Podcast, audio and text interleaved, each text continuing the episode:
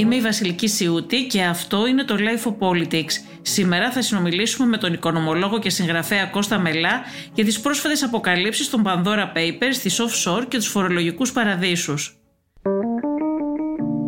Είναι τα podcast της Life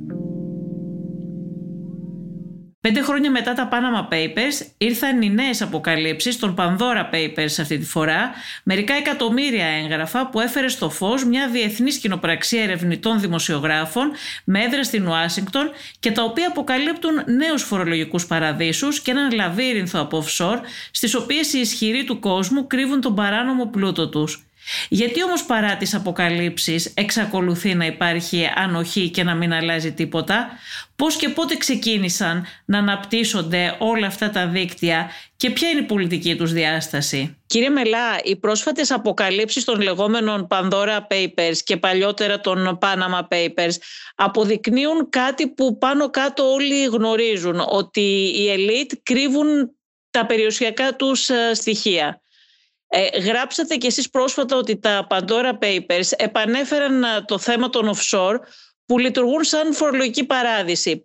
Μπορείτε να μας εξηγήσετε πώς λειτουργούν και ποιες είναι οι επιπτώσεις τους; Κοιτάξτε, ε, οι offshore, δηλαδή οι εξωχώριες δραστηριότητες, είναι μια διαδικασία η οποία, ε, αν ανατρέξουμε στο παρελθόν, εδώ και 30-35 χρόνια έχει αρχίσει να δημιουργείται, όταν ο καπιταλισμός, ας το πούμε έτσι πολύ απλά, πήρε μια άλλη μορφή και, και βρέθηκε μπροστά σε μια μεγάλη εξάπλωση χρήματος. Από τη μια μεριά ήταν αυτό. Από την άλλη μεριά ήταν οι πολιτικές του Ρίγκαν και της Θάτσερ, οι οποίες με κάθε τρόπο, πάση θυσία, θέλανε να στερέψουν τα έσοδα του κράτους, δηλαδή να μειώσουν τις δραστηριότητες τις κρατικές που αφορούν σε οποιαδήποτε δαπάνη, είτε αυτή ήταν καταναλωτική, ήταν δαπάνη για το κοινωνικό κράτος, πιστεύοντας ακράδαντα ότι εάν η ελίτ, δηλαδή οι πλούσιες κατηγορίες του πληθυσμού,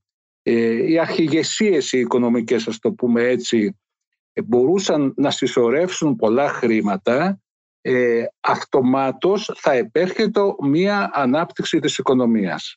Ε, όμως παράλληλα με, με αυτή τους την ε, τοποθέτηση δημιουργήθηκαν και αυτές οι, οι εξωχώριες ε, ε, οι, τα νησιά των θησαυρών τα λεγόμενα οι, οι εξωχώριες δικαιοδοσίες οι οποίες λειτουργούσαν ως φορολογική παράδειση. Τι πάει να πει αυτό, πάει να πει ότι ο καθένας θα μπορούσε να βάλει τα χρήματά του σε αυτές τις περιοχές είτε αυτά ήταν χρήματα τα οποία είχε βγάλει μέσα στη δικαιοδοσία του, δηλαδή από μια επιχειρηματική δραστηριότητα στη χώρα του, είτε προέρχονταν από άλλες παράνομες δραστηριότητες, όπως είναι το εμπόριο όπλων, όπως είναι το εμπόριο των γυναικών, το τράφικινγκ ή οποιαδήποτε άλλο ε, των ναρκωτικών ή οποιαδήποτε άλλο εμπόριο. Ε, αυτές οι εξωχώριες ε, δικαιοδοσίες λειτουργούσαν απλά ως φορολογική παράδειση. Δηλαδή ο καθένας θα μπορούσε να βάλει τα χρήματά του και δεν θα πλήρωνε κανέναν φόρο το κράτος στο οποίο είχε τις δραστηριότητες. Αυτές οι εξωχώριες δραστηριότητες είναι απλωμένες σε όλο τον κόσμο και κακώς ονοματίζονται ως, μόνο ως νησιά των θησαυρών, διότι πράγματι μπορούμε να τα βρούμε στα νησιά της Καραϊδικής ή στα νησιά απ' έξω από τη μάχη Τζέρσεϊ, Γκέρσεϊ ή στο νήσος του ανθρώπου και, όλο, και μια σειρά άλλη, άλλα νησιά. Αλλά υπάρχουν και χώρες οι οποίες στην κυριολεξία λειτουργούν ως παράδεισος ε, ε, φορολογικός. Παραδείγματος χάρη, η πρώτη διδάξασα είναι η Ελβετία. Η δεύτερη χώρα η οποία είναι επίσης ε, ένας φορολογικός παράδεισος είναι το Λουξεμβούργο. Ε, επίσης η Σιγκαπούρη. Υπάρχουν δηλαδή μια σειρά χώρες οι οποίες ε, λειτουργούν ε, σαν φορολογική παράδειση. Το Delaware των Ηνωμένων Πολιτειών είναι μια πολιτεία η οποία στην κυριολεξία είναι ένας φορολογικός παράδεισος. Αυτή λοιπόν η φορολογική παράδειση δίνουν τη δυνατότητα σε όσους έχουν πολλά χρήματα να μπορέσουν να τα κρύψουν από τις πολιτικές εξουσίες των χωρών τους και να μην πληρώνουν κανέναν ε, φόρο.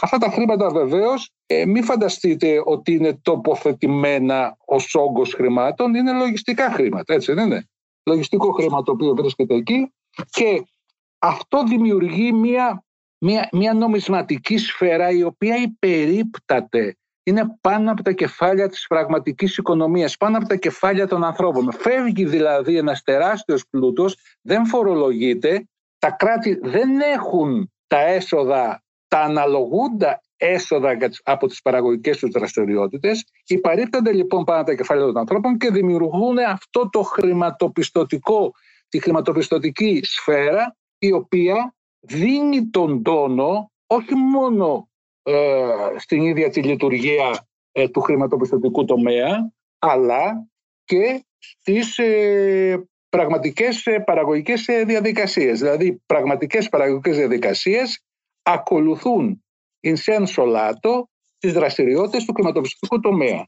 Οι μεγαλύτερες επιχειρήσεις του κόσμου είναι, έχουν τοποθετήσει τα χρήματά τους σε offshore οι 10 μεγαλύτερες τράπεζες του κόσμου έχουν τις περισσότερες offshore εταιρείες. Να σας ρωτήσω κάτι κύριε Μελά, τι νόημα έχει όλη αυτή η πληροφόρηση όμως που δεχόμαστε και όλες αυτές οι αποκαλύψεις εάν δεν υπάρχουν συνέπειες; Υπήρχαν συνέπειες από όλα αυτά, δηλαδή στις πρώτες αποκαλύψεις, στα, στα Panama Papers που είχαμε, πριν τα Pandora Papers που είναι τα πιο πρόσφατα, ποιες ήταν οι συνέπειες; Κοιτάξτε, συνέπειες, καταρχάς πρέπει να πούμε το εξής. Για να δημιουργηθεί μία offshore δικαιοδοσία, πάει να πει ότι κάποιος το επιτρέπει να γίνει. Έτσι δεν είναι, δεν είναι εξαιού. Σωστά, βεβαίως, ναι.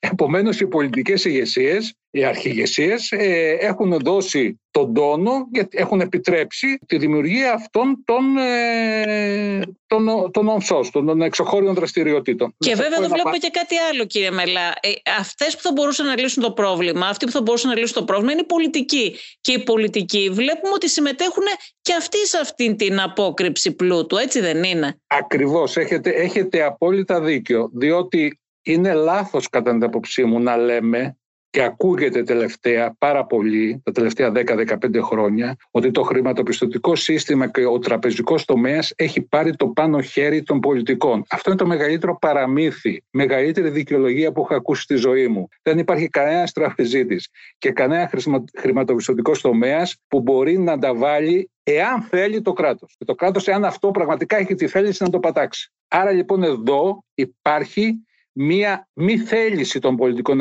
αρχηγεσιών προς αυτή την κατεύθυνση. Τώρα γιατί υπάρχει αυτή η θέληση, η μη θέληση, είναι ένα ε, πολύ ενδιαφέρον θέμα για συζήτηση. Διότι ούτε είναι αλήθεια ότι απλά οι πολιτικοί έχουν και αυτοί στις offshore εταιρείες ε, τα χρήματα και άλλα θέλουν να καλυφθούν. Πόσοι πολιτικοί είναι. Πολιτικοί τους είδαμε. Δεν είναι αυτό κατά την άποψή μου το κύριο επιχείρημα. Βεβαίως συνεργάζονται οι πολιτικοί, Βεβαίως συνεργάζονται με το χρηματοπιστωτικό τομέα, βεβαίως γνωρίζουν πολύ καλά τι γίνεται στις offshore εταιρείες, βεβαίως το επιτρέπουν, αλλά έχω την αίσθηση ότι το επιτρέπουν για μια σειρά άλλους λόγους που άπτονται τη γενικότερη κυριαρχία της δύσης πάνω στον πλανήτη από τη στιγμή που οι παραγωγικές δραστηριότητες έχουν μεταβερθεί με δική τους θέληση, δηλαδή των πολιτικών αρχηγεσιών και του οικονομικού κατεστημένου της δύσης προς την Ανατολή. Άρα αυτό που τους μένει και θέλουν πάση θυσία να το κρατήσουν και θέλουν πάση θυσία να το ελέγξουν είναι ο χρηματοπιστωτικός τομέας και ο γενικότερο νομισματικός τομέας ως αιχμή του δόρατος της κυριαρχίας. Όμως αυτό είναι ένα θέμα που χρειάζεται ιδιαίτερη συζήτηση. Σαφέστατα οι πολιτικοί λοιπόν, αν θέλουν, οι πολιτικοί με ήττα και με όμικρον γιώτα, οι πολιτικοί. Εάν θελήσουν, εάν υπάρχει βούληση, μπορούν να επιτύχουν αποτελέσματα. Παραδείγματος χάρη, οι Ηνωμένες Πολιτείες Αμερικής εδώ και 5, 6, 7 χρόνια έχουν αρχίσει μια επίθεση για δικούς τους λόγους για τους Αμερικανούς πολίτες που έχουν offshore στη Γερμανία και στην Ελβετία. Η Ελβετία εξαναγκάστηκε να δώσει όλα τα στοιχεία. Και η Γερμανία επίσης εξανάγκασε την Ελβετία να της δώσει όλα τα στοιχεία. Επομένως, βλέπουμε ότι αν υπάρχει θέληση, οι Ελβετοί δεν μπόρεσαν να, να φέρανε αντιστάσεις στην αρχή, είπανε μα δεν γίνεται, τραπεζικό απόρριτο, όμως όταν οι Αμερικάνοι επέμεναν, ε, αυτοί εξαναγκάστηκαν να δώσουν τα στοιχεία. Γι' αυτό βλέπουμε, είμαστε μάρτυρες, έχουμε γίνει μάρτυρες μάλλον, ότι πάρα πολλοί λογαριασμοί από τις ελβετικές τράπεζες έχουν μεταβερθεί σε θηγατρικές τους στη Σιγκαπούρη ή σε διάφορες εταιρείες. Βεβαίως, αν θέλουν οι ηγεσίες, μπορούν να το, να το κάνουν. Εμείς εδώ είχαμε την υπόθεση με τη λίστα Λαγκάρντ. Αλλάξαμε τόσες κυβερνήσεις. Αποτέλεσμα υπήρξε; Ε, όπως ξέρετε καλύτερα από μένα γιατί εσείς ασχολείστε με, με αυτά τα πράγματα δεν νομίζω ότι υπήρξε καμία καμία λύση. Δεν, δεν νομίζω ότι βγάλαμε κάποιο συμπέρασμα. Κανείς δεν ασχολήθηκε ιδιαίτερα, ναι. μάλλον συγκάλυψη υπήρχε. Ναι, νομίζω ότι ε, μπήκε στο, ξεχάστηκε, μπήκε στο, ε, μπήκε στο αρχείο. Κύριε Μελά, δηλαδή δεν υπάρχει πολιτική βούληση ούτε στην Ελλάδα, έτσι δεν είναι; Αυτό είναι απολύτως βέβαιο. Δεν υπάρχει πολιτική βούληση επί της ουσίας σε καμία ε, πολιτική ηγεσία. Είτε είναι η Ευρώπη αυτή, είτε είναι οι Ηνωμένες Πολιτείες της Αμερικής σε περιπτώσεις που ενδιαφέρει για άλλους λόγους τις ηγεσίες μπορούν να κάνουν αυτό, όπως, έκανε οι Ηνωμένες Πολιτείες, όπως κάνανε οι Ηνωμένες Πολιτείες της Αμερικής ε, προς την ε, ε, Ελβετία. Αυτός ο όγκος του χρήματος και αυτό είναι, έχει μεγάλη σημασία αυτό που λέμε, θα σας πω. Ο μεγάλος όγκος που κρύβεται σε αυτά τα νησιά θα μπορούσε να λύσει τα προβλήματα της μεγένθησης, της ανάπτυξης, του κοινωνικού κράτους, ε, όλου του πλανήτη. Αλλά ε, δεν υπάρχει η βούληση προς αυτή την κατεύθυνση, το επαναλαμβάνω. Μάλιστα όχι μόνο δεν υπάρχει βούληση, αλλά οι ίδιες οι κυβερνήσεις δημιουργούν, όπως είπαμε και στην αρχή, αυτές τις εξωχώρες. Θα σας πω το εξής παράδειγμα. Τα νησά Γκέρσεϊ και Τζέρσεϊ ανήκουν σε Βρετανική κοινοπολιτεία, έτσι είναι, στην Βρετανική κυριαρχία. Οι Βρετανοί έπεισαν, εντός εισαγωγικών το έπεισαν, τους Ευρωπαίους ότι δεν ανήκουν όταν, όταν η Μεγάλη Βρετανία ήταν ακόμα στην Ευρωπαϊκή Ένωση. Ότι αυτά δεν είναι χώρος της Ευρωπαϊκής Ένωσης. Άρα ήταν, έμεινε ανεξάρτητος. Τι άλλο θέλετε να σας απαντήσω σε αυτό; Για ποιο λόγο επιτρέπεται κάποιος να έχει τα χρήματά του σε offshore, γιατί το επιτρέπουν τα κράτη; Το επιτρέπουν για τον απλούστατο λόγο ότι τα περισσότερα κράτη ε,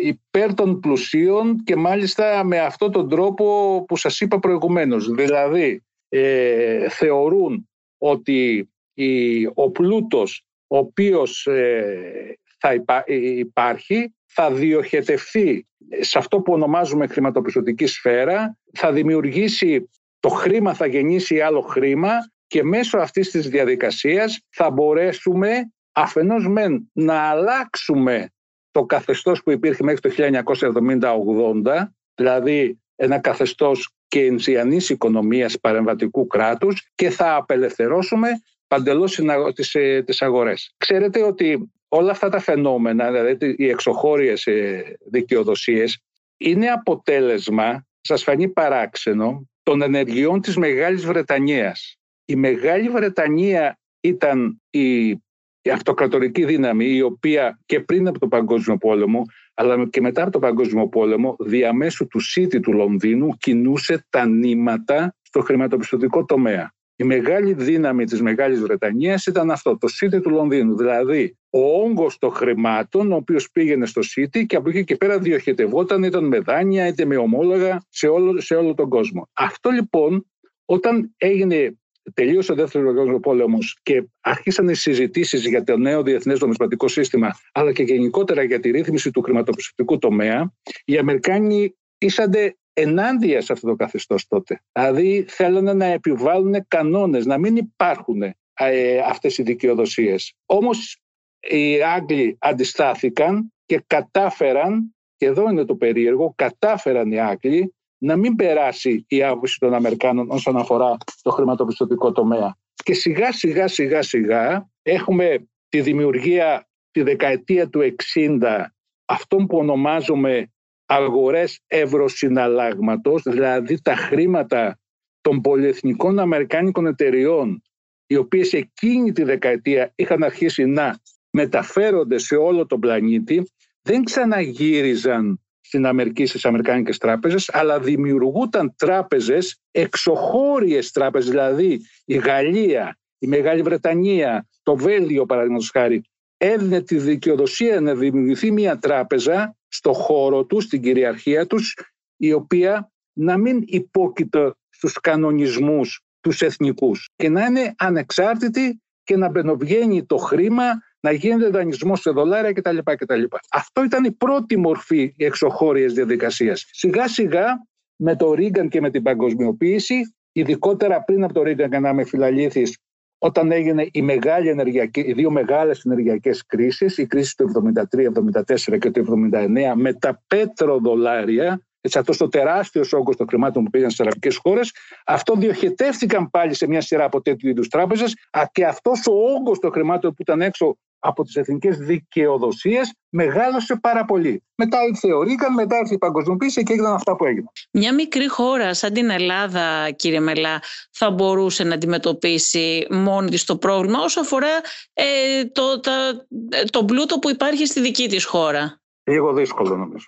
Δηλαδή οι ελληνικές ε... κυβερνήσεις δεν θα μπορούσαν να πάρουν κάποια μέτρα, να κάνουν κάτι ώστε κάποια από τις ε, ελίτ της χώρας να μην ε, κρύβουν ε, τον πλούτο τους σε offshore. Αυτό θα απαιτούσε ε, οι ελληνικές κυβερνήσεις να τα βάλουν με τις offshore και με τις ε, περιοχές που έχουν αυτές τις δικαιοδοσίες. Δεν νομίζω ότι έχουν τη δυνατότητα να το κάνουν, διότι πολλές φορές υπάρχουν offshore οι οποίες είναι γνωστές Υπήρχε μια ρύθμιση εδώ τα τελευταία 10-15 χρόνια, υπήρχε μια ρύθμιση για τις offshore, υπήρχε μια, ένα είδος φορολογίας, αλλά δεν μιλάμε για αυτές τις offshore που τις κάνει ένας έμπορος για να μπορέσει ε, να εισαγάγει ένα προϊόν ε, και να πληρώσει λιγότερο φόρο. Ε, μιλάμε για offshore οι οποίες ε, περιλαμβάνουν τον πλούτο από δραστηριότητες, όπως σας είπα, μεγάλων εταιριών, τεράστιων εταιριών, αλλά και από δραστηριότητες παράνομες. Ξέρετε ότι το εμπόριο όπλων, το εμπόριο ναρκωτικών και το trafficking έχουν τεράστια ποσά.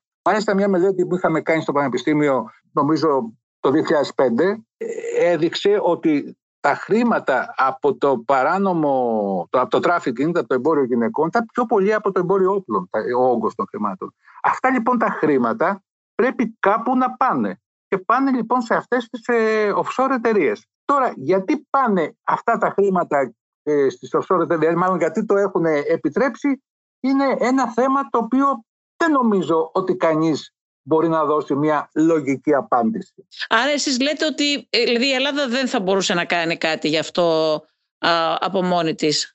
Νομίζω ότι η Ελλάδα τώρα μέσα στα πλαίσια της Ευρωπαϊκής Ένωσης κάνει ό,τι κάνει και η Ευρωπαϊκή Ένωση. Δηλαδή κάνει μια προσπάθεια όλες αυτές τις χώρες Εάν ε, δεν υπάρχει μια διεθνή ρύθμιση προς αυτή την κατεύθυνση, είναι λίγο δύσκολο ε, για μια χώρα, όχι μόνο για την Ελλάδα, αλλά και για μια μεγαλύτερη χώρα, να μπορέσει ε, να έχει αποτελέσματα προς αυτή την κατεύθυνση. Άρα όλες αυτές οι αποκαλύψεις δεν έχουν καμία συνέπεια, δηλαδή ότι και να βγάλουν τα Pandora Papers ή ότι και να έβγαλαν τα Panama Papers, όλα αυτά δεν έχουν καμία συνέπεια. Δεν νομίζω ότι έχουν καμία συνέπεια, εκτός αν κάποιος ε, ε, πώς να το πούμε, ο κύριος Μπλερ ή ο κύριος ε, Πούτιν ή ο δεν ξέρω εγώ ποιος άλλος από αυτούς ας πούμε θα αισθανθεί κάποιο είδους ντροπή αλλά δεν νομίζω ότι αισθάνεται κανένας ντροπή. Τι, τι, τι άλλη συνέπεια να έχουν; Α, είναι μόνο αυτό δηλαδή, απλώς ας πούμε τους ε, εκθέτουνε. Άρα δεν υπάρχουν ε, συνέπειες. Ναι, απλώς... νομίζω ότι αν δεν υπάρχει μια διεθνή αλλά πραγματική, ένα πραγματική, μια πραγματική βούληση, πολιτική βούληση να, να, να περιοριστούν αυτοί, διότι τι νομίζετε ότι είναι μια offshore εταιρεία; Μια offshore εταιρεία είναι στην ουσία ένα γραφείο, ένα γραφείο με ορισμένα συρτάρια. Ούτε υπάλληλοι δεν υπάρχουν στην κυριολεξία σε αυτές τις χώρες. Και πώς γίνονται οι αποκαλύψεις αυτές, ε, από ποιους γίνονται, ε, δεν εννοώ τους δημοσιογράφους που τα φέρνουν στη δημοσιότητα. Γίνονται από τις παρακολουθήσεις. Ε, οι μυστικές υπηρεσίες έχουν την εντύπωση, χωρίς να είμαι ειδικός, τα γνωρίζουν, γνωρίζουν τα πάντα. Άρα Είναι... οι διαρροές αυτές γίνονται κατά τη γνώμη σας από μυστικές υπηρεσίες; Κατά βάση από τι να γίνονται; Δηλαδή υπάρχουν τώρα, υπάρχει δυνατότητα κάποιος άλλος να μπορέσει να παρακολουθεί, εκτός αν κάτι γίνει από λάθος, έτσι, αν ξεφύγει κάτι από λάθος. Αλλά κατά βάση εγώ έχω την εντύπωση ότι μόνο οι μυστικές υπηρεσίες μπορούν να εισχωρήσουν σε, αυτές, ε, σε αυτούς τους μηχανισμούς, να με παρακολουθήσεις ε, τηλεφωνικές και πάει λέγοντας. Αλλιώς ποιος μπορεί να κάνει αυτή τη δουλειά; Ποιος μπορεί να κάνει αυτή τη δουλειά; Άρα ε, εκτιμώ, καταλαβαίνω ότι δεν είσαστε και πολύ αισιόδοξος για όλο αυτό το πλούτο που, που κρύβεται αντί να, να φορολογείτε. Δεν είμαι καθόλου αισιόδοξος. Αισιόδοξος θα είμαι όταν θα δω έστω και μία πρόθεση ότι κάτι πρέπει να αλλάξει. Ε, αυτό το πράγμα δεν φαίνεται να αλλάζει αυτή τη στιγμή. Δεν φαίνεται να αλλάζει, διότι όπως σας είπα δεν βλέπω ότι υπάρχει μια οικονομική πολιτική η οποία ε, θα στρέφεται προς αυτή την κατεύθυνση. Υπάρχει μια στροφή στις ΗΠΑ με τον Biden. Είδαμε ότι έγινε μια προσπάθεια να φορολογηθούν οι πολυεθνικές επιχειρήσεις με ένα ελάχιστο φόρο. Ε, βλέπουμε ότι υπάρχει μια προσπάθεια να γίνει μια ανακατανομή του εισοδήματος στις ΗΠΑ. Αλλά το χρήμα αυτό το οποίο είναι εκτός της κυριαρχίας ε, εξακολουθεί να μεγαλώνει. Και εκτός αυτού, αυτό είναι το πιο σημαντικό, ότι όπως σας είπα το μεγάλο μέρος, ίσως ένα, το μεγαλύτερο μέρος είναι από παράνομες δραστηριότητες. Δηλαδή επιτρέπει το ξέπλυμα του χρήματος αυτή τη διαδικασία. Κύριε Μελά, σας ευχαριστώ πάρα πολύ. Να είστε καλά, εγώ ευχαριστώ. Ακούσατε το Life of Politics με τη Βασιλική Σιούτη. Σήμερα συνομιλήσαμε με τον οικονομολόγο και συγγραφέα Κώστα Μελά. Αν θέλετε να ακούτε τη σειρά podcast Life of Politics της Life, μπορείτε να μας ακολουθήσετε στο Spotify, στα Apple Podcast και στα Google Podcast. Είναι τα podcast της Life.